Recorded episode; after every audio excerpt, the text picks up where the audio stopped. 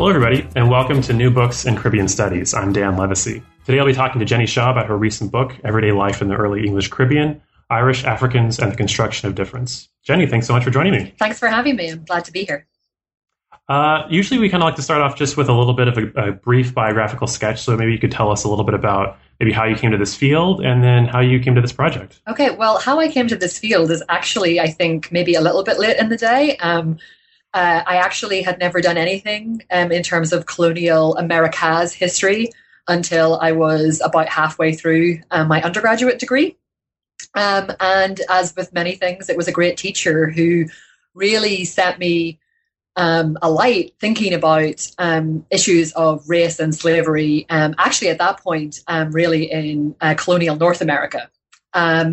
Um, and following that, I decided that I wanted to continue um, studying this in graduate school, and I moved from uh, the UK to the US uh, to study at NYU under Karen Kupperman in the Atlantic History program there. And that sort of started spreading my wings then beyond sort of the confines of North America and into other parts of the world.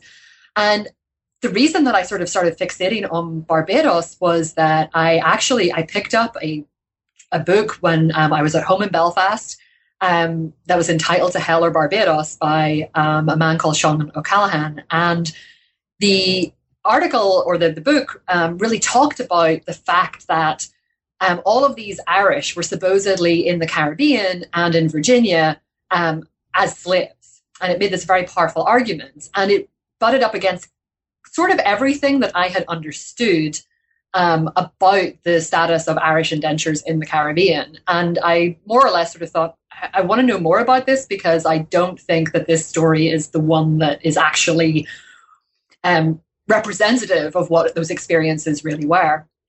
And so that's where um, it began. Um, and that's when I started really delving into sort of these ideas about. So I sort of married, I guess, my ideas or interests in figuring out difference in the early modern period um, with um, a chance happening upon a book in a bookstore in Belfast um, uh,